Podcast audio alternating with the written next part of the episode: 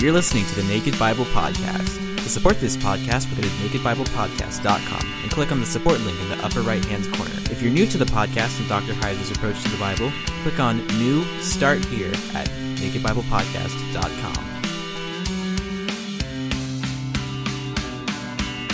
Welcome to the Naked Bible Podcast, episode 70, our sixth question and answer show. I'm your layman, Trey Strickland, and he's the scholar, Dr. Michael Heiser. Hey, Mike, how you doing this week?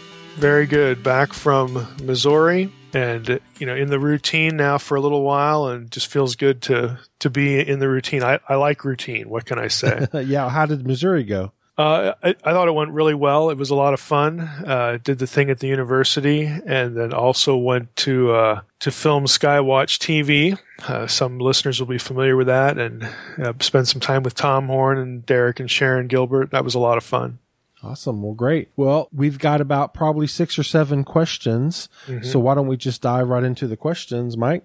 Sounds good. And our first one's from Matthew, and he wants to know Is there a link between the reconstituted divine council of glorified believers and the Catholic understanding of the intercession of the saints? Yeah, that this is actually a good question. Um, like if you think of Hebrews 12, uh, Hebrews 12:1, we are surrounded by so great a cloud of witnesses. I tend to think that ideas like that, the cloud of witnesses, and some other things I'll mention here in a minute, uh, are glorified believers, or at least include glorified believers, and that sort of takes us into this this uh, idea, you know, of intercession indirectly again, what I mean by that is if you look at this concept of the cloud of witnesses and that they are actually glorified believers, they're not just angels. Uh, I think that's coherent because the witnesses, again, the cloud of witnesses in Hebrews 12 is linked back to the preceding chapter. I mean, chapter 12, verse 1 says, Therefore, since we're surrounded by so great a cloud of witnesses, well, what's he talking about? He's talking about Hebrews 11, the so called hall of faith.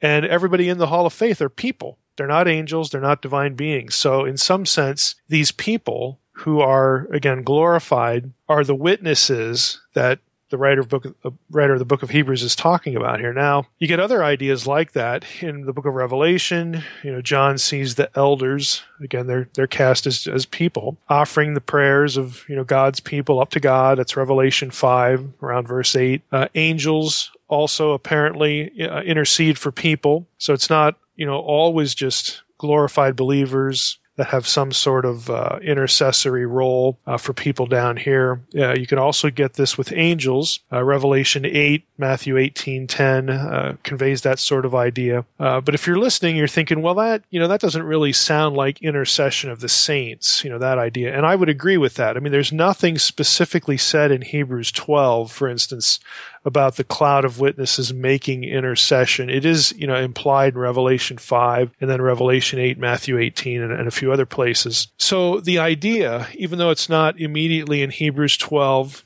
again, the cloud of witnesses idea, it is sort of hinted at elsewhere, but none of that is really endorsing the Catholic articulation of the idea of the intercession of the saints, because that idea in Catholic theology is linked with the flawed notion of the redistribution of merit.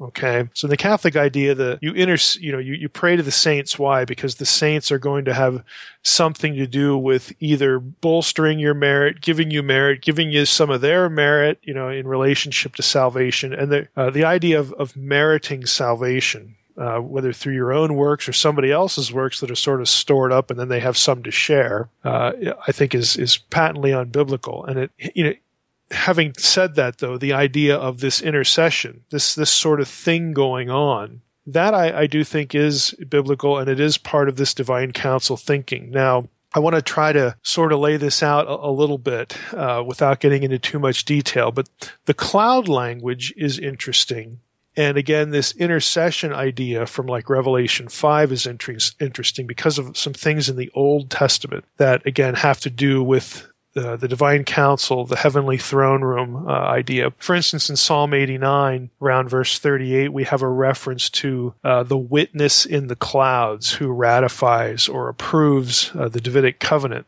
Now, a, num- a number of scholars have addressed this and have have seen this language and commented on it. Uh, if you've contributed to the Divine Council bibliography, I'll give you a heads up here uh, when that is eventually made available to you. But there are two articles, one by Theodore Mullen, who uh, has done a lot of work on the Divine Council, and another one, the last name of the author is Veijola, V E I J O L A. They both take the witness of the clouds as being a Divine Council member. And you could read those articles to, to figure out why. It, it really, the, sort of the, the, the quick version version here is in ancient covenants, and again, Psalm 89 is the Davidic covenant. In ancient covenants, the, the, the, gods of, of the council were often called on as witnesses, and they are described uh, either as heavenly ones or as gods, or that, that, you'll actually see cloud language, you know, show up in some of these covenant treaties. And so uh, Mullen and Veijola are looking back on, again, this kind of language and saying, you know, and, and doing some exegesis in the text as well, saying that this, this language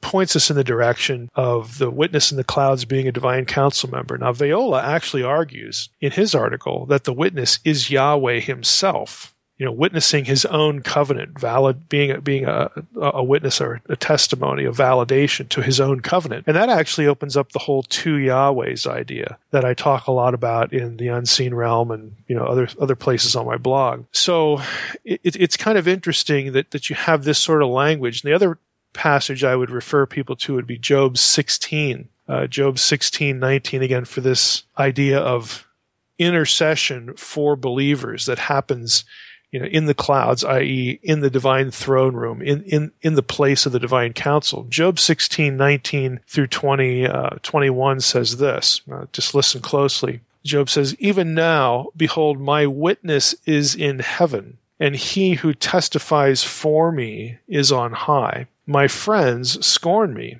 My eye pours out tears to God that he would argue the case of a man with God as a son of man does with his neighbor. So it's this reference to some sort of witness, some sort of advocate uh, in the in the heavens, in the clouds, in the presence of God. In other words, in the divine council for believers right now. And it's kind of interesting that in turn uh, helps us or encourages us to think maybe a little bit differently about the advocate language in First John used about Jesus. Uh, and of course, that takes us mentally back into the book of Hebrews, chapter 2, though, when believers are presented to the quote congregation.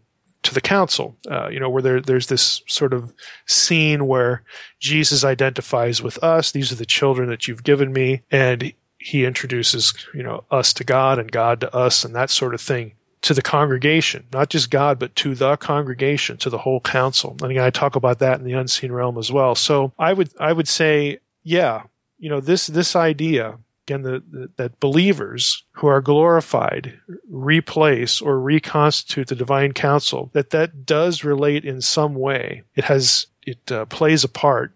It helps inform uh, more fully uh, this idea of intercession of someone in the council with again, people right here on earth, saints, you know, holy ones, believers right here on earth.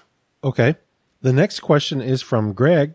You briefly discussed magic in one of the podcasts on Acts. Mm-hmm. How does real magic actually work? How did the magicians in Egypt duplicate some of the works Moses did? What about the Ephesian magicians or even magic today? Do they recite incantations, mm-hmm. calling on demonic powers? Who perform the actual miracles. What is a Christian's response when we encounter something like this? Well, I, I would I would suggest that the only coherent response to this is that hostile divine beings do indeed have real powers. Now, now while you could say, you know, frankly, without any real proof that, that the Egyptian magicians in the story of Moses' confrontation with Pharaoh were doing just tricks, you know, human tricks like stage magic. I mean, you could say that, but again, there's there's no actual proof in the passage to say that's all it was. While you can sort of go there, it, it's a little harder to do the same thing with the mentions of magic in the book of Acts. Acts 8, you know, 9 through 11, Acts 13, Acts 19, 19. Uh, those contexts clearly link the references to magic, to contact with or worship of other divine powers, you know, powers of darkness. And several of those are in the context of Paul's ministry in Ephesus. Now, if you actually go to some of these passages and you look up the, the Greek term behind uh, magic used in them, uh, the, the term there is magia. It's easy to see where we get our word magic, you know, from that. And BDAG Bauer, Danker, Arndt, and Gingrich note that this term refers to a rite or rites, R I T E S, ordinarily using incantations designed to influence or control transcendent powers. So in the in the Greco-Roman world, the classical world, uh, Greek language would have been the dominant language, of course. You you'd have this term used of specifically the use of incantations to contact or influence or control or manipulate or barter, you know, with some divine power against some entity. Now I want to I want to just pull up here briefly Clinton Arnold Clinton Arnold's Ephesians commentary. Now, Clinton Arnold uh, is an evangelical New Testament scholar, and he's probably done the most work, uh, certainly in the evangelical orbit, but arguably he's he's sort of one of the top ten guys just in academia who have uh, done a lot of work related to this question of magic. And in his uh,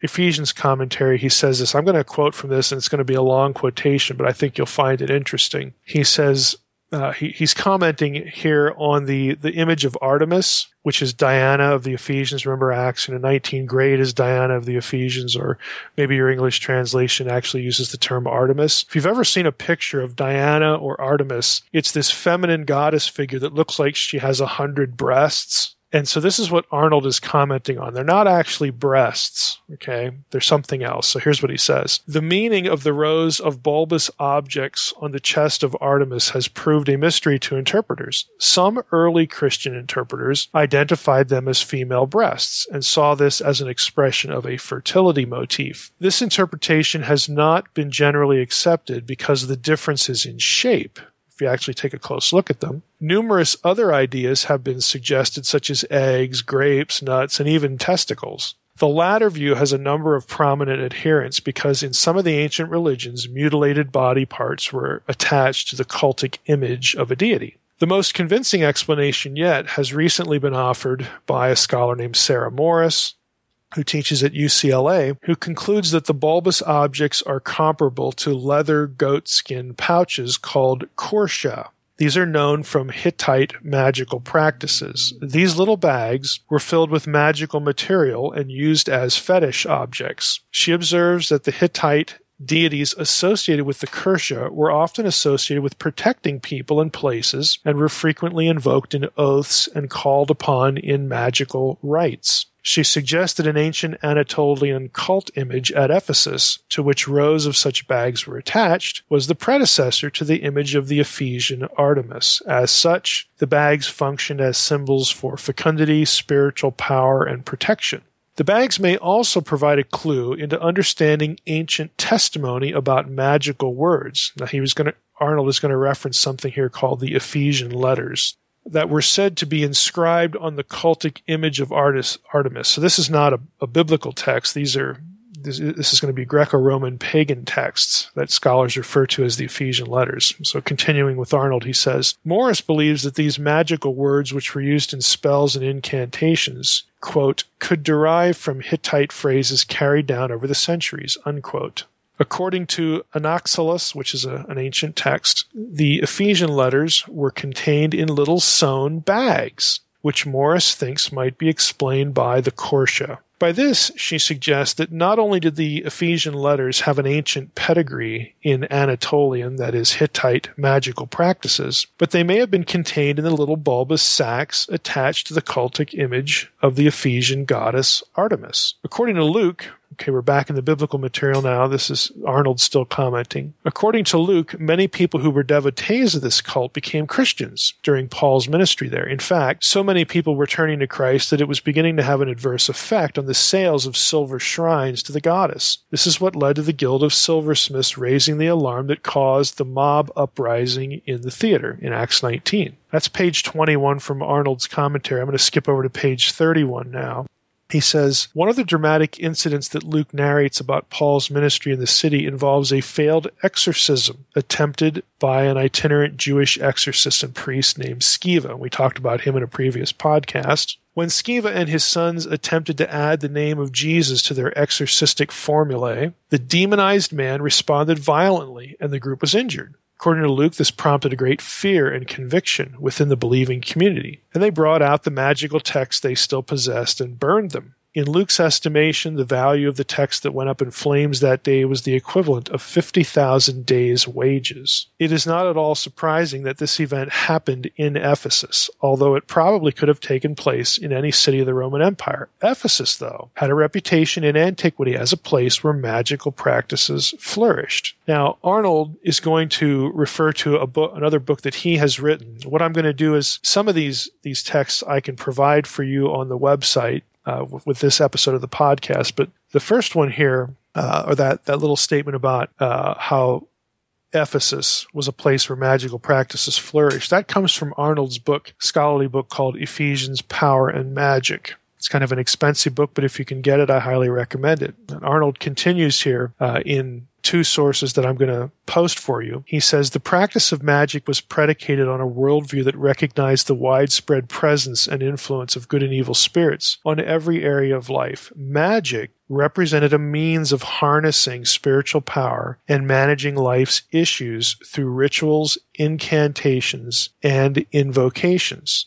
Our knowledge of the phenomena of magic has been facilitated greatly by the discovery of nearly 250 magical papyri in the sands of Egypt. These illustrate the kinds of rituals, spells, formulae, recipes for amulets, curses, and all the rest of the phenomenon that characterized Roman era magical practices and techniques. The extant texts have been translated into English and are made available in a volume called the Greek Magical Papyri in translation. In addition to these texts are numerous other witnesses to magic that include literary references to magical practices, so on and so forth. Now, I'm going to attach two sources that, that the questioner and anyone else interested in this topic can read. One is Arnold's article uh, on magic in the Dictionary of Paul and his letters, and the other one is the his also the author is Arnold. Uh, his article on the magical papyri that I just read about from his source uh, in the Dictionary of New Testament Backgrounds. So what we can conclude from all of this is that these references to magic are not just staged tricks. Okay, they were associated both in the New Testament text and also in texts outside the New Testament in Greco Roman uh, paganism with doing things, either uttering an incantation, making a little object, making a little spell or a potion or whatnot to felicit, facilitate contact with demonic powers, with supernatural entities, to again cajole them or barter with them to do something on, your behalf. So uh, again, I, I, don't know how we can just sort of take these references in the Bible and just say, oh, they were just doing doing the soft shoe, you know, the, with the hat and the cane and little, you know, stage tricks that uh, people probably could figure out or, or just knew what they were doing. That isn't the way they're presented. And so, does the magic really work? Well, that if spiritual powers, demonic powers, are paying attention, we'll just put it that way, uh, to solicitation, the answer would be yes. Uh, they they actually were approachable through these means. Now, this takes me mentally back. I'm not going to get go into this very long, but a few years ago, actually, it's probably about 10 years ago, I went to hear a paper uh, at an SBL meeting, Society of Biblical Literature, a regional meeting, where a guy named Jordan Paper, a professor in, in the Northwest, was giving a paper. I had read Paper's book on polytheism called The Gods Are Many. P- Jordan Paper is a practicing polytheist. He's retired now from teaching, but uh, I s- still see him at time to time at, at SBL meetings. I know what he looks like. He's a practicing polytheist, and he was very transparent about his quote unquote faith. Okay, th- this is a scholarly meeting, and he's not holding anything back here. He says basically this only works if you solicit this kind of contact. It doesn't just happen. You have to want it and you have to do things to solicit it. And the powers, I mean, he would use these terms, you know, the, the, the powers, uh, the gods, again, the spirits will respond if you are open to their to their contact, to, to, to what they can do for you. And this was his faith. This is something he lived out every day. And he just presented it like it was normative, you know, to a room full of scholars. And of course, everybody clapped nicely at the end. You know, it just made me think if you'd have presented something that would have been evangelistic about Jesus, they probably would have, you know, asked you not to come back. But the polytheism was okay. But the, again, this whole idea is still around today. And it's sort of, by those who are involved in it, it still works the same way. So I don't know on what basis we would go, look back at ancient text and say, ah, this was just a lot of hokum. Uh, I think there's more to it than that. Okay, the next one's from Michael. The ESV version of Matthew 24, 15, and 16 says, So when you see the abomination of desolation spoken by the prophet Daniel standing in the holy place, let the reader understand, then let those who are in Judea flee to the mountains. And Michael's question is, does the language indicate that the holy place here is a physical temple or something else? Michael really doesn't care if it's a physical temple or not. He wants to follow the correct logic path no matter where it leads. The point of this question is if the term holy place is referring to a physical temple, then A, doesn't that contradict the idea that the most high God doesn't live in a temple anymore, but in us? B, isn't the reinstitution of animal sacrifices an abomination to Christ? Or C, the most important question for Michael, if the holy place is indeed a physical temple, is not really holy because God doesn't live there and is in fact an abomination, does the language indicate that the holy place is only holy because of a past precedent? In other words, they consider it holy at the same time, so Jesus put it in terms that they could understand. It begs the question, is the temple holy or not? All right, there's there's a lot here. Um, again, the notion about there being a contradiction, I, I, would say that the verse, you know, if you actually go back to Matthew 24, 15, and 16 and look at the verse, it doesn't actually say God was living in the temple. Uh, it basically suggests only that the temple was considered sacred. In other words, for Jews, you know, they, they sort of presume that the presence is there, or at least the presence, you know, the divine presence of the Old Testament is, is doing something with the temple. It, it, it it's a sacred thing. And that's kind of normal. A Jew would think that. Jesus is speaking to a Jewish audience. This is the book of Matthew, again, which is very Jewish in, in, its flavoring and its context. So Jesus is speaking to a Jewish audience prior to Pentecost. Uh, if the context, again, some some would associate the uh, you know the, the, temple as being, you know, maybe you know holding uh, some sort of idolatrous uh, object uh, in terms of Matthew 24. In other words, that, that's a that's a poor way of putting it this way. In, in, if you look at Matthew 24 and you assume that this is describing an end times event. Uh, that's connected with Daniel 9 and the abomination. Uh, some people will will assume that there's going to be an idol uh, put into this into this temple because you know, prior to Jesus' time in the intertestamental period, the Second Temple period, this is what happened uh, with Antiochus Epiphanes uh, when he outlawed things like circumcision and the Sabbath, you know, and he wanted to sacrifice a pig on the altar and put a, you know, an, an, an idol in the temple. Uh, those who, who look at Matthew 24 and project it out into the far future essentially are looking for uh, some sort of mimicking of this. But again, the, the temple during the time of Jesus isn't going to be looked at that way because that's why during the intertestamental period we had all the Maccabean Wars. I mean, they, basically started this rebellion was started by Antiochus's abomination and the temple was cleansed and so on and so forth. So a Jew living in Jesus' day isn't going to be looking at the temple, their temple, that way. Again, so when Jesus is actually talking, the immediate context would be the first century. Again, and Jews would have considered that temple sacred. But that's a little far afield. The verse itself makes no theological claim that the Spirit of God is living there in contradiction to what Paul is going to say after Pentecost. Uh, it it just it doesn't say that. But a Jew, again, who's not a Christian, and you know who again this is pre-Pentecost. Uh, a, a Jew is sort of going to assume that and then after Pentecost is when you get this language about the Spirit of God indwelling believers. So I understand that part of the question, but it, it's a little, it feels a little misplaced because it's not specific to the pre post Pentecost issue. Uh, the second uh, element he says isn't isn't the reinstitution of animal sacrifices an abomination to Christ? Well, yeah, I would say so. It it it would be, but again, Jesus is talking in the first century when he utters Matthew 24 to Jews. So it, it can't, by definition, be a reinstitution of animal sacrifices. Now, the way the question is worded presupposes two things. One, uh, it presupposes that the questioner is reading the passage again in the distant future.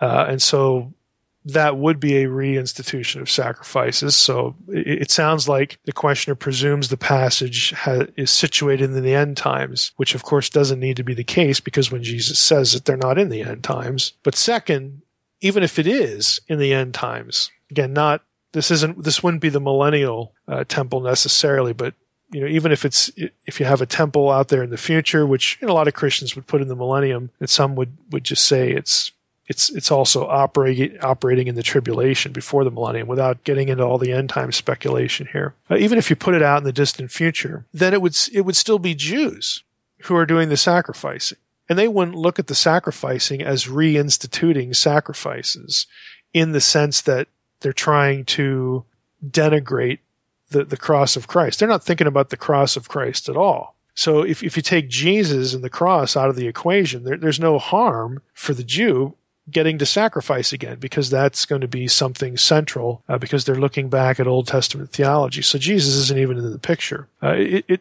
you only get this problem when you're a Christian and you attach, you know, forgiveness and atonement to the work of Christ on the cross. And, th- and this is sort of a classic problem with with uh, those who who want to affirm a a premillennial system of eschatology, and then they look back at Ezekiel 40 and 48 about a temple, and that naturally begs the question of, well, what you know, what about Ezekiel's talk about sacrifices? How can we bring back sacrifices? That would be an abomination because the writer of Hebrews says that Jesus' sacrifice was once for all. Uh, and yeah, he, he does, and I would agree with that. I, I personally seen, I don't take the uh, Ezekiel prophecy in chapters 40 and 48 as being uh, a, a, literal thing that we should expect a temple to be rebuilt with sacrifices. There are all sorts of, of, of problems with it. The most obvious just is this one about you know, having to offer sacrifice again. And people are, you know, I've, I've read all the material on this, and, and, and, the, the explanation is usually something like, well, you know, the people just need to, they need a visualization, they need an illustration, they need a, a, a picture of what Jesus did on the cross. Well, that, that's just illogical. Why not just hand them a New Testament? I mean, this is the way you and I learned about the gospel. I didn't, I didn't need to see a, a, sacrifice performed so that in my head it would go, oh, well, that's what, that must have been what the, the cross was about. I'm glad I saw that animal sacrifice so I could understand the gospel. You don't need that to understand the gospel at all. Again, just hand somebody a New Testament, unless you, you want to argue that the, there are no New Testaments anymore, that somebody destroys all the Bibles in the tribulation period or something like that, which again, there's no Bible verse for. So the, the, the whole concept of the sacrifices coming back and being a memorial or an illustration or some kind of teaching tool. It just doesn't make any sense. Jews can be saved today. They don't need a sacrifice to understand the claims of the gospel, the claims of the cross. You also don't need sacrifices to come back for worship.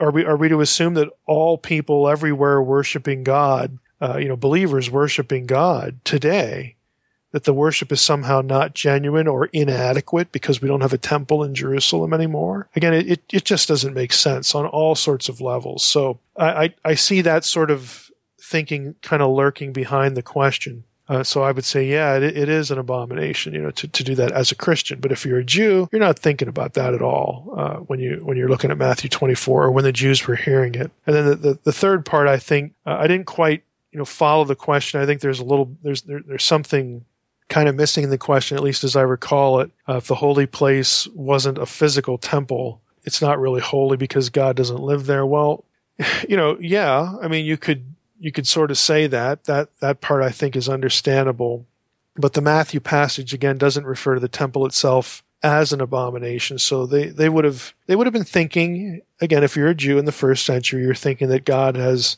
is, is either somehow residing in the Holy of Holies or has some attachment to the temple or, or considers the temple a sacred thing and sacred space and that you would be punished if you, you know, committed sacrilege against it or something like that. So in the mind of a Jew, it's going to be a holy place. And even the apostles, you know, after after Pentecost, after after the resurrection, after all these you know key uh, events, they're not looking to profane the space either again, they, they realize it is a, a sacred object, even though they're going to, you know, Paul and others are going to say the Spirit of God really, you know, dwells uh, in us now. And some of the temple language Jesus uses in the New Testament uh, about the temple of his body.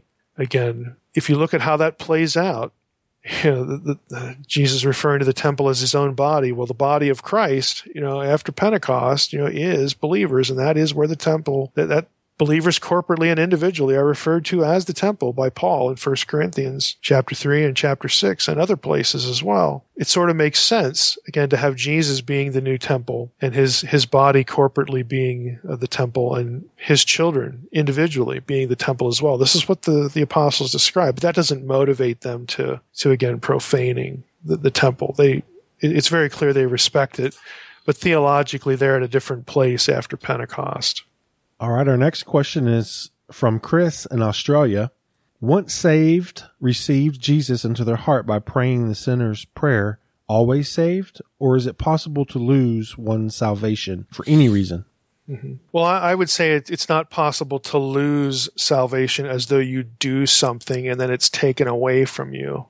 Or you, again, you just, it sort of leaves you. I, I do think you can turn your back on, on salvation though part of the problem is is really, and I'm not accusing Chris in Australia of this, but part of the problem, if you think about the way the question is worded, receiving Jesus into their heart by praying the sinner's prayer. You know, the, the idea of, of receiving Jesus into your heart, it's really not New Testament language. It's just the way we sort of express the idea of salvation. But we, we've kind of turned salvation and conversion, the biblical theology of salvation and conversion, into an incantation, uh, into a, into, into a prayer. You know, use the right words, and then the magic works. You know, you're you're sort of in. Uh, my my position, I I think I could boil down to this statement: If you believe. If you believe, you know, if you embrace the gospel, if you trust the gospel, if you believe, you are eternally secure. If you don't, you're not.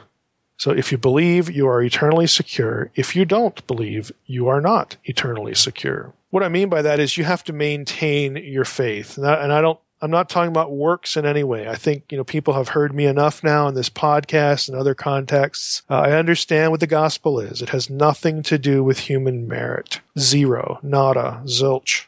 Okay. But you have to maintain your faith. In other words, you have to believe. So just like in the Old Testament, you couldn't have a believer like Abraham or David claim election or claim a covenant relationship and then go off and worship Baal so now you can't just abandon your faith to choose another God or no God at all and still claim that you're part of the family of God. I mean, in the Old Testament, we had, again, this takes us into the whole context of election, which in the Old Testament I think is fundamentally misunderstood. Election in the Old Testament is not about salvation. Okay. It can't be by definition because lots and lots and lots of elect Israelites went off and became apostates and worshiped Baal and other gods. That's why we had the exile. We do not have Baal worshippers in heaven. Okay, Baal worshippers are not part of the family of God. Election was not about salvation. It was about a status whereby you received the truth about the true God, then you had to believe it. Okay, that, that that's what election is. You know, you, election puts you in a, in a unique position among all the nations to receive the truth about the true God, but you still have to believe it. And lots of Israelites didn't. So they, yes, they, they had, they, they had elect status, they had the covenants, and then they went off and worshiped Baal. Sorry, but the Old Testament is quite clear that you will be rejected. You, you do not worship another God. And it's the same thing in, in the New Testament. But the problem is, again, we've turned the doctrine of salvation into an incantation. You can't lose it through any sin for a, a, simple reason. That which could not be gained by moral perfection can't be lost by moral imperfection. The issue is believing. You must believe. Okay. And we all know that believers, you know, those who profess to believe anyway, uh, turn out to really really not believe. They they they abandon their faith. They forsake their faith in in the God of Israel and Jesus, and they go off and they worship something else. They adopt another faith, or they they don't have any faith at all. Again, the fact that they prayed a prayer, they said certain words at one point in their life, doesn't really mean a whole lot. Uh, it, it's a profession that they made. But the question is, do you believe or don't you? If you believe, you are eternally secure. If you don't, you are not eternally secure. So uh, let, let me just, uh, there are other reasons why I think this way. If, if you go to Matthew 10, okay, if you go to Matthew 10, let me just uh, go there now to, to sort of set this up. But again, there's just things that are sort of obvious that we kind of miss. Matthew 10 begins this way And he, Jesus, called to him his twelve disciples and gave them authority over unclean spirits to cast them out, heal every disease and every affliction, so on and so forth. Then the names of the apostles were, and we get the grocery list. Verse 5 the twelve Jesus sent out, instructing them. And then beginning in verse 5 when he sends them out we get a we get a long sort of rehearsal of various things Jesus instructed them about what's going on here? What do you do? You know, when, when you go out here and, and you be my disciple. And here's verse, you go all the way to verses 32 and 33. Listen to what Jesus said. He says this to the 12 disciples. Verse 32. So everyone who acknowledges me before men, I will also acknowledge before my Father who is in heaven. But whoever denies me before men, I also will deny before my Father who is in heaven. Now I'd say he's saying this to the disciples. I would say that the disciples, again, were, were believers, but he's treating it seriously, saying, if you deny me, if you leave the faith, if you turn to another God or another, or no God at all, the Father is not going to say, hey, good to see you, glad to see you. You prayed a prayer, you said the right words at some point in your life. The question is, do you believe or don't you? Not did you use again an incantation at some point in your life? And again, he's saying this to the disciples. It, it, it's kind of shocking, but but there it is. Uh, probably at this point, there are going to be people in the audience who are thinking of language like you know when Paul talks about being sealed with the Holy Spirit under the day of redemption. Uh, again, that that idea means that the Spirit, the presence of the Spirit indwelling believers, is the validation or evidence of of salvation. It doesn't mean that you no longer have to believe. Okay. It, it doesn't mean that continued faith is now optional. Sealing means you were marked by the Spirit. You bear the name. Again, you are, you are aligning yourself with, with the gospel, with Jesus. Again, think about what Paul says in other places. Okay, Paul's the same guy who wrote about the sealing of the Spirit. And I'm saying, look, the sealing of the Spirit language doesn't give you permission to not believe anymore. Okay, one, you're, you're sealed, you're in. Doesn't really matter if you go off and worship another. Yes, it does matter if you if you abandon the gospel.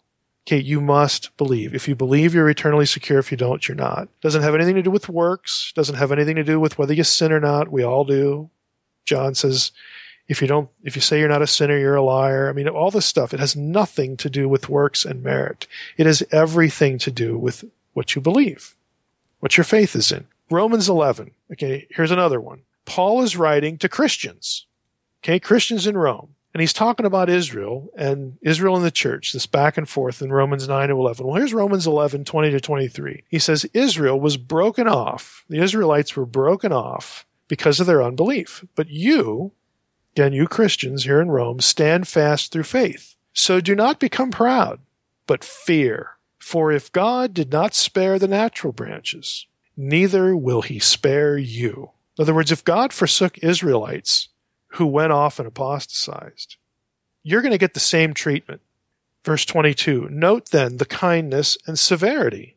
You get polar opposites here the kindness and severity of God. Severity toward those who have fallen, but God's kindness to you, provided you continue in his kindness. Otherwise, you too will be cut off. And even they, if they do not continue in their unbelief, they'll be grafted back in. For God has the power to graft them in again. I mean, I don't know how much clearer Paul could be here. He's telling Christians, look, you can look at those Jews over there, and oh, they're the outsiders now, and the, and the, the Christians. Now we're the ones who are the found, we're the people of God now. And Paul's saying, look, don't get proud. Fear.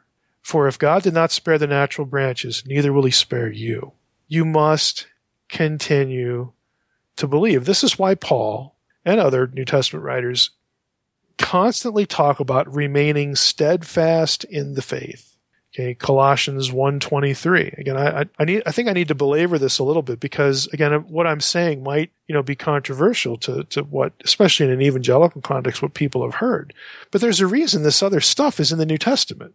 Paul says in Colossians 1:23, if indeed you continue in the faith, stable and steadfast, not shifting from the hope of the gospel that you heard, which has been proclaimed in all creation under heaven, and of which I, Paul, became a minister. Again, verse 22, you're reconciled if you indeed continue in the faith, so on and so forth. Paul expects believers to continue because the, the Spirit is there to help them. But he also, again, knows because he wrote, he's the same guy who wrote Romans 11, says, if you don't continue in your faith, what happened to the Israelites will happen to you. He, now, you know, look at what Colossians 1.23 doesn't say. I mean, it, Paul's saying, look, it doesn't say that you're eternally secure if you professed Christ or you prayed a prayer uh, and then you, you, you, you turn away. It says you're eternally secure if you believe the gospel, if you remain steadfast in that belief and you don't turn away. But Paul doesn't, you know, he doesn't, he doesn't say, well, you're, you're okay if you don't sin or you're okay if you don't struggle with the flesh. You're okay, you know, if you're perfect. That has nothing to do with it. It's always about continuing in your faith. Salvation never depends on your performance, ever. Again, what you couldn't gain by moral perfection, you can't lose by moral imperfection. It's about believing loyalty. And that is true across the Testaments. I spend some time in the unseen realm talking about this. It's the same thing in the new. Now, I should add a few thoughts here. I don't think, for instance, other, other verses are going to pop into people's heads. I think Paul had every expectation the Spirit would bring believers to the end of the journey. Philippians 2, he that has began a good work in you will perform it until the day of Jesus Christ. Okay. If you make it to the end, the Spirit had a role in that. The Spirit carried you through. Okay. But that verse does not give you license to no longer believe is, is what I'm saying. Uh, Hebrews 6. I don't, I personally don't think Hebrews 6 teaches that if believers do lapse into unbelief, then they can never return. I don't believe that at all. I think that's a misreading of the passage. Uh, if you go back and, and, look at Hebrews 6, 4 to 6, it says this. Uh, the writer says, It is impossible in the case of those who have once been enlightened, who have tasted the heavenly gift, and have shared the Holy Spirit, and have tasted the goodness of the Word of God and the powers of the age to come, and then have fallen away, to restore them again to repentance, since they are crucifying once again the Son of God, to their own harm and holding him up to contempt. I would say there's nothing in the passage that indicates God would refuse a repentant believer who had lapsed. Because while we were yet sinners, while we were hostile to God, Paul says elsewhere, God accepted us. He accepted our faith. God wants sinners to believe. John 3:16 doesn't say whoever believes except the ones who once did and then didn't might have everlasting life. No, whoever believes, God is going to embrace. Now the impossibility I think referred to in Hebrews 6 refers to the finality of the work of Jesus on the cross. In other words, that's the only means of salvation for sinners. There is no plan B. The point of the language of Hebrews 6 4 to 6 is simply that there is nothing more that God can do to secure salvation for lost sinners. It is impossible to add anything to what Jesus did on the cross. When Jesus said it was finished, he meant it. To add something else to salvation, some plan B, again, would be to put what Jesus did on the cross to an open shame. So Hebrews 6 isn't saying it's impossible for someone who lapses to come back to belief. It is possible, and God will accept them. What it's saying, it's telling us that those who turn their back on the gospel, they don't have any other hope. There is nothing else that can bring about salvation. The unbeliever must believe in the thing they currently don't believe in. There is no other way. God has nothing else to offer except what happened at the cross. And so we're back to what I said at the beginning. If you believe, you are eternally secure. If you don't believe, you're not. The issue is, do you believe or not? And we all know people at various stages of the journey. You know, they made a profession before. Now they're off being an atheist or they're off doing this or that or don't don't try to parse their experience. The answer is the same whether, you know, you think they were saved or not or not really saved before or what the answer is the same. The answer is believe the gospel. I mean, to, to people no matter where they're at, people who've never heard it, people who've heard it, once believed it, and now they've they've turned their back on it. The solution is the same. It's identical. Believe the gospel. If you believe, you will be eternally secure. You will be with the Lord. If you don't, if you turn away from it, you won't be. And and this isn't this isn't never having a doubt. This is an act of turning to another God or turning to no God at all. This is an act of the will I'm talking about. I'm not talking about ever having a doubt flash through your mind. Okay, everybody has that. What I'm talking about is a decision to turn away voluntarily to worship another God. We do not have Baal worshippers in heaven, and we do not have people who don't believe in the gospel in heaven. We don't have people who reject the gospel in heaven, is probably a better way to say it. Jay in Midland, Texas wants to know how the Shema, Deuteronomy 6 4, if it's related to the divine council. And he wants to know that because he read the study notes for the Faithlife Study Bible that the translation of the Shema is problematic mm-hmm. and that there are five translation options for the verse, thinking that you wrote the study note. I did. he got him wondering if possibly the Lord is one is somehow related to divine council concepts. Yeah, it, it is. And I, I'm going to quote here from the Unseen Realm for this one. It's going to be on page 339. And the, page 339 is what I'm talking about in the book is where James, the, the book of James, references the Shema. And so I'll, I'll, just pick it up on page 339, and then there's going to be a footnote, and I'll read the footnote. So I wrote here early in our study, when I introduced the divine council, I noted that the Shema of Deuteronomy 6 4, the theological creed of Israel, was worded in such a way that the existence of other gods was not denied. And the quote is, The Lord our God is one. And that the, you know, just rabbit trailing here. That that part's clear. The reason why there's five different translations, uh, translation options for Deuteronomy six four is that there are no verbs in the verse.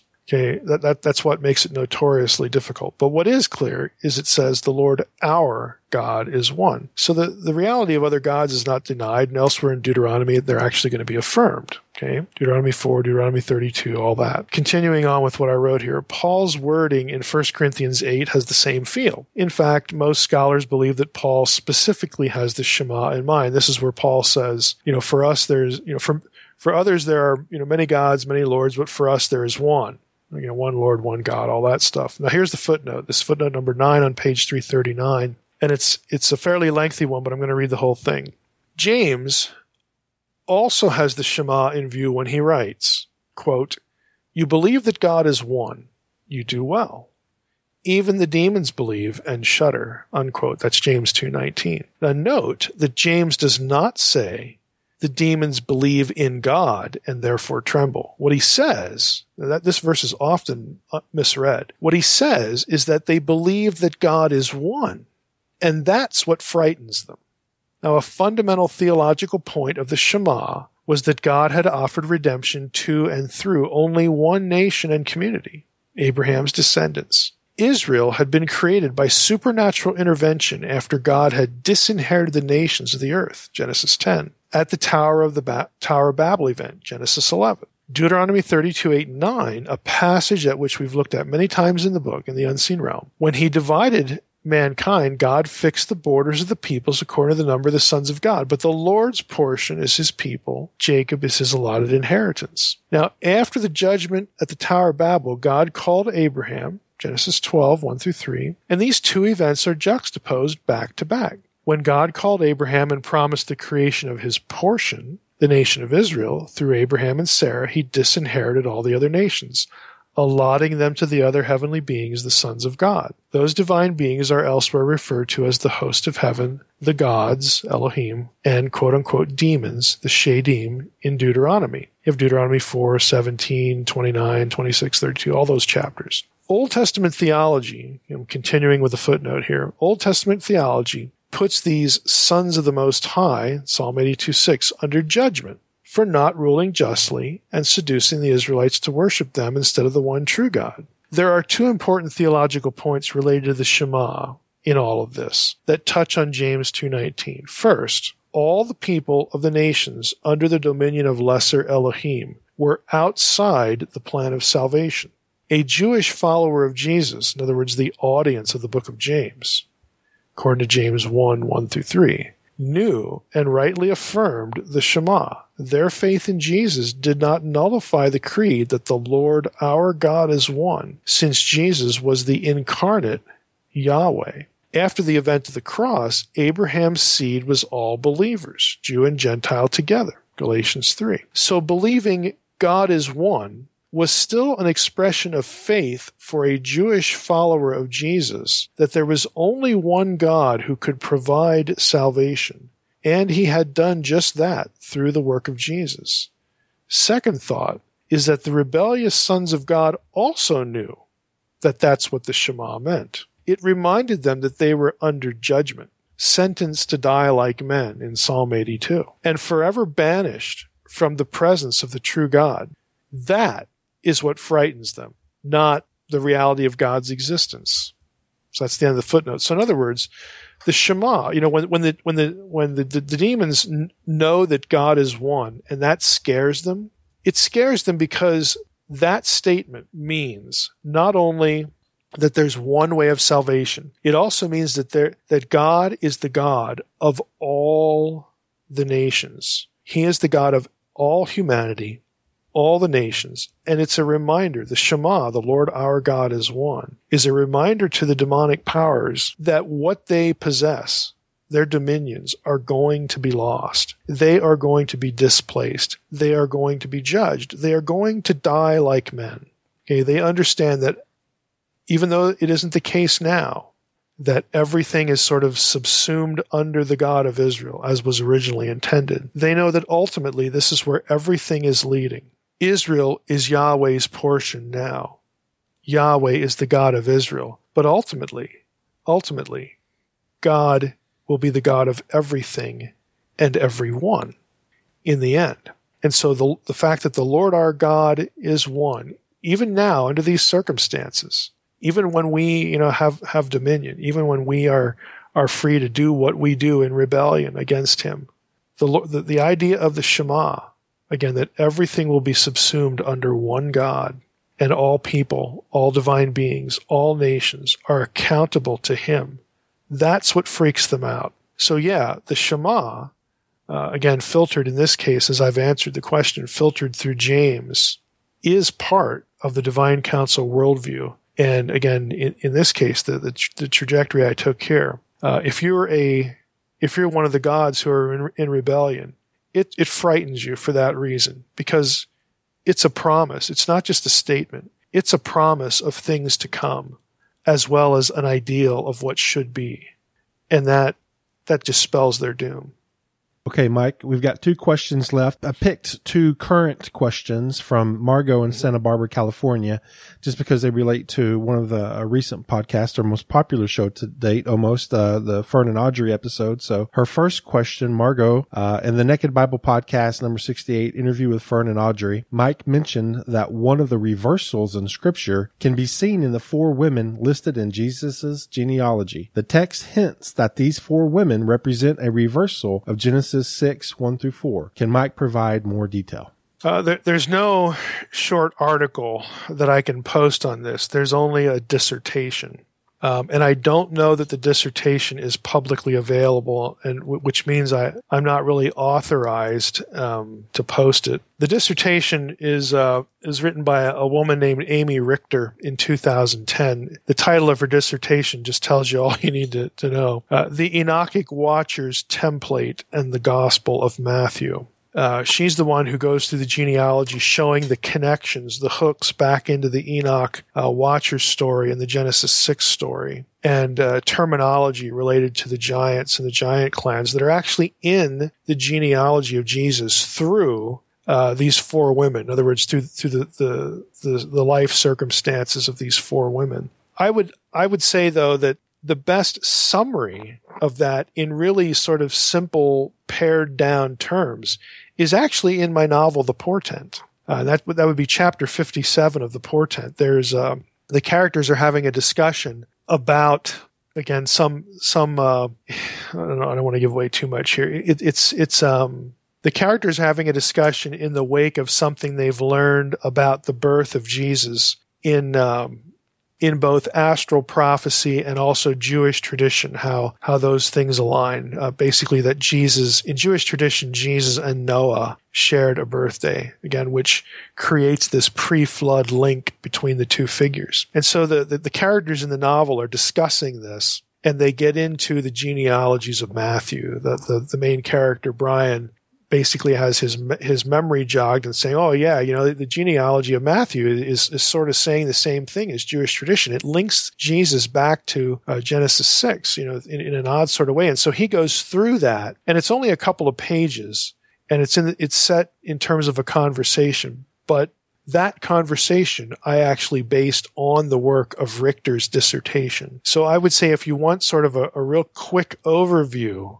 of what in the world I'm talking about there, I would say get the portent and read chapter 57. It, it, it's, it's probably the best I can offer. Now, if you subscribe to the Divine Council bibliography, the bibliography project, Richter's dissertation uh, will be part of that, but it, it's something that will be uh, I can't just release on the internet. It's going to be behind a uh, a password protected wall. So right right now, that's about the best I can do with that one.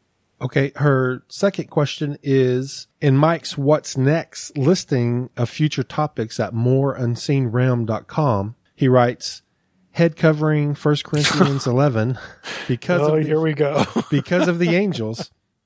This one you could never do in a church. It has yep. to do with ancient conceptions of sexual fidelity and fecundity.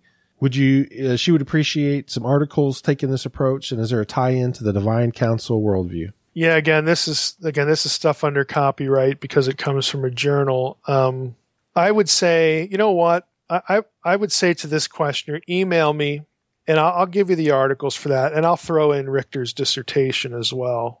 Um, I don't know if you want to wade through all that material because in the case of uh, the Gospel of Matthew hooks back to Genesis six. There is no light reading for that other than the portent, you know, chapter fifty seven. And it's really the same. The same thing is true for uh, for this one there are three articles that deal with this. There were three articles sort of exchanged. You know, one author wrote one, then another guy responded, and then the, first author responded to that response uh, over the course of a few years in uh, in the scholarly journal Journal of Biblical Literature. Uh, I, will I'll I'll send you the articles, but I can't post them.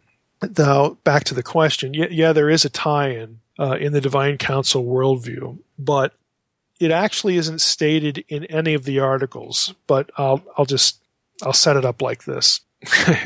it's kind of funny because when on my trip out to uh, to visit Fern and Audrey a few weeks ago, this was on the list of, of our topics to discuss. I, I, I gave the group a whole list of things that, you know, will, would be in book two, you know, after the unseen realm. And this is the one everybody wanted to do because of the nature of it. So uh, we, we went through these articles, but in, in a nutshell, Paul's vocabulary for the head covering in 1 Corinthians 11 shows up in Greco-Roman medical texts. And in those texts, the term refers to genitalia and, you know, again, context of, of, of sex and reproduction, stir, you know, or, or infertility versus fertility, that kind of thing. So Greco-Roman medical texts like Hippocrates, you know, the Hippocratic Oath, this kind of thing. The, the actual term for the head covering shows up in this literature. And there's really something to that. In the first of these three articles, the author basically says, this is how we need to understand what Paul's talking about. He's using this term to refer again, you know, back to something sexual something that has to do with genitalia and whatnot, uh, to argue for modesty and sexual fidelity and that sort of thing. But but you could never go through this in church and really make the points that need to be made because it, it's it's pretty explicit uh, language, you know, in, in the article, but in a in a medical context. So the point of the head covering with that backdrop is again sexual modesty and fidelity in marriage. But the sexual nature of the material led me, when I read the article, and, and just really thought it was fascinating, it led me to contact the writer of, of the original article and ask if he thought that Paul's advice in 1 Corinthians 11 to take care about the quote unquote head covering had something to do with his line, and it does. Paul connects the two. He connects the head covering uh, logic he says now you, you, you need to be modest here. You need to you need to avoid this or that quote because of the angels. So i asked the the author i said do you think that the, the sexual context here and this whole head covering decision because of the angels has has some connection to the sin of the watchers the sin of the sons of god in genesis 6 which was a sexual violation? And the author said he did. The author agreed with that. He said yeah i i, I think that is the case. You know he didn't that wasn't what the article was about but he and I were tracking, you know, right on that point. And, you know, to really un- you know unpack this, I'd have to devote a whole podcast to this one, since it would involve reading lengthy excerpts from this article, and of course would involve a disclaimer on the on the nature of the material as well. But I would say if, if you want those articles, I will send them to you. I, I should tell you right now, though, that th- these are articles from a scholarly journal. If you don't have a bit of a handle on Greek, they may it may be really rough reading, but I I still kind of think that. Uh, maybe if you knew at least the alphabet, you could probably uh, track with the author here. But the, the, the key idea is that Paul's vocabulary shows up in Gre- Greco-Roman medical texts, and he's arguing uh, again a very a very pre-scientific, very weird, very convoluted logic here because they they they believed Hippocrates believed that the length of a woman's hair had something to do with her ability to conceive. Because the, the hair on a woman's head this is going to sound totally bizarre but this is this is what you see in greek medical texts using the terminology paul uses here. They believe that that the longer a woman's hair was that that helped draw the semen after sex into the place where it needed to go so that the the child deposited they don't know anything about genetics or anything like this so that so that after sex the woman had a greater chance of conceiving if her hair was longer. And so you, you don't want to, since hair was associated with conception, you don't want to leave your, you don't want to, you don't want to leave your head uncovered and all that. Again, it's really hard to explain with, without going through the terminology and going through the discussion. But it, again, it, it, it's quite explicit because they had this wacky scientific, you know, pre-scientific idea of, um, the role a woman's hair played in her ability to conceive and, and how, how the whole how it helped how it helped uh, the semen do what it needed to do. uh, again, I, it, like I said, it's really difficult to try to explain this uh, without going through all of the data, but it's fascinating. It makes a lot of sense. Makes more sense than anything I've ever read, frankly, on the head covering issue. But it comes from a worldview that is so different than ours that doesn't align really in any way with with how we know where babies come from and how you need genetic material from both the male and the female and it has to come together. And you don't have the planting metaphor where a child is deposited in a woman and then it grows. And the, the whole thing is predicated on a pre-scientific worldview. But if you, if you understand that worldview, what Paul says in 1 Corinthians 11 makes total sense. And it relates, and then Paul throws in this line, hey, this, I'm, I'm telling you this because of the angels. And that harkens right back again to the sin of the watchers. So maybe we'll do a podcast on that at some point. I, if you email me, I will give you the articles. Uh, but again, it they might be difficult to follow depending on on your ability to handle Greek. So I, I guess I should just leave it at that. Well, I'm going to hold you to that, doing a podcast on that. Uh... yeah, our first disclaimer. our first little little explicit tag next to a podcast. We'll right. make history there, yeah. Well, that's all of the questions, Mike. Okay. I want to thank you for answering those questions. And uh, earlier, you alluded to the bibliography project. Do you have an update about that? Yeah, you know, I I I have decided again to use the the method that Trey discovered using the website to add tags. It is clunkier, but I've I've worked on it the last two days, and I can do uh, sixty. I can tag 60 entries in an hour. And so if I do that every day, an hour a day for the rest of, of the of the calendar year, uh, I will complete the bibliography project by the end of the year. So I'm gonna I'm gonna do my best to, to, to give it an hour a day and to add the tags and finish the thing up by the end of the year. So so people will have my tags uh, for the material. And and then it's done. No more Dino. Then no it, more... then it's done. Yeah. Well, Dino can't help me here. People have have written me and said, you know, we want your tags and sure. and not someone else. And, and I get that. Mm-hmm. You know, it, but I just I had to try it out, and so I yeah I can do sixty. I need to do sixty a day to finish it by the end of the year, and I can do that in an hour. I've done it two days in a row now, uh, so I know I can do it. It's it's not hard. It's just it, the process is a little clunkier than than the uh, than the app that we were using. That's impressive. Dedicating an hour a day. Do you dedicate an hour a day of exercising too?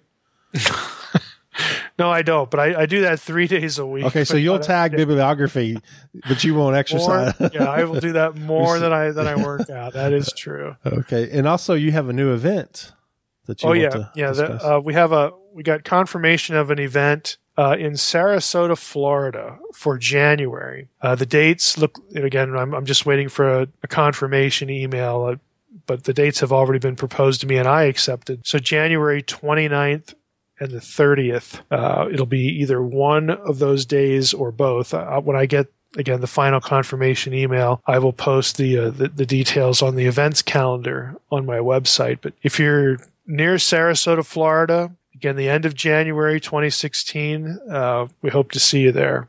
And again, the, the, the location of the church uh, I'll put on my website. So go up and look there. If you if you live in that part of the country, uh, I will be in your neighborhood. Okay, that sounds good. Well, Mike, we finally got the PayPal donations on the website. So oh. if you would prefer to support our show uh, via PayPal or just credit card using your debit card, you can go to the nakedbiblepodcast.com website, click support, and you'll see there where you can either click a link to go to our Patreon page and donate that way, or you can donate either a monthly or a one time donation via PayPal. And those instructions are on the website. So we appreciate everybody to date who's generously given to the show. Yeah, absolutely. I, yeah. You know, I should add too. I, appreciate people who've posted reviews on Amazon, and if you've read The Unseen Realm or you know any of my books, you know any of the novels or the, the Dare You Not to Bore Me with the Bible book, anything like that, it you, you may not think that that's really doing anything much to help, but uh, it actually does. And in the case of the unseen realm, uh, it, it's actually pretty important uh, to have a, a, good number of reviews up there. Um, the the book I've heard has been, uh, you know, I, I, just don't have the details here in front of me, and so I, at the risk of getting something wrong, I'm going to make this real short. But the book has been nominated for some sort of evangelical book award for some some agency, but but but I know enough to know that one of the things they look at is, you know, are people reading the book? You know, what do they say? So reviews on on a place like Amazon are actually pretty important. They they do help uh, promote the book and they help people within the industry who are looking at the thing uh, to take notice, and that helps get the book in into stores. It helps uh, bookstore owners decide whether they want to they want to purchase some and keep it in stock so that it's in a physical place and not just Amazon. So reviews are actually pretty important. So I would encourage people to you know if you enjoyed the book, you know go up there, post a review. Uh, that actually is more helpful than you might think. And Mike, next week we're going to double down and do another Q and A show because we've got so many questions. We need to chip away, and I feel like we got to get to some of these questions we haven't yeah. gotten to since the summer. So we're going to double down and do another Q and A for next week. It'll it'll just make more people cry out for Leviticus. You know, that's right. So. Exactly. Yeah. Well, okay, Mike. Is there anything else? No, I think that's it. Okay. And again, I want to thank Mike for answering our questions, and I want to thank you for listening to the Naked Bible Podcast. God bless. Thanks for listening to the Naked Bible Podcast. To support this podcast, visit www.nakedbibleblog.com. To learn more about Dr. Heiser's other websites and blogs, go to www.drmsh.com.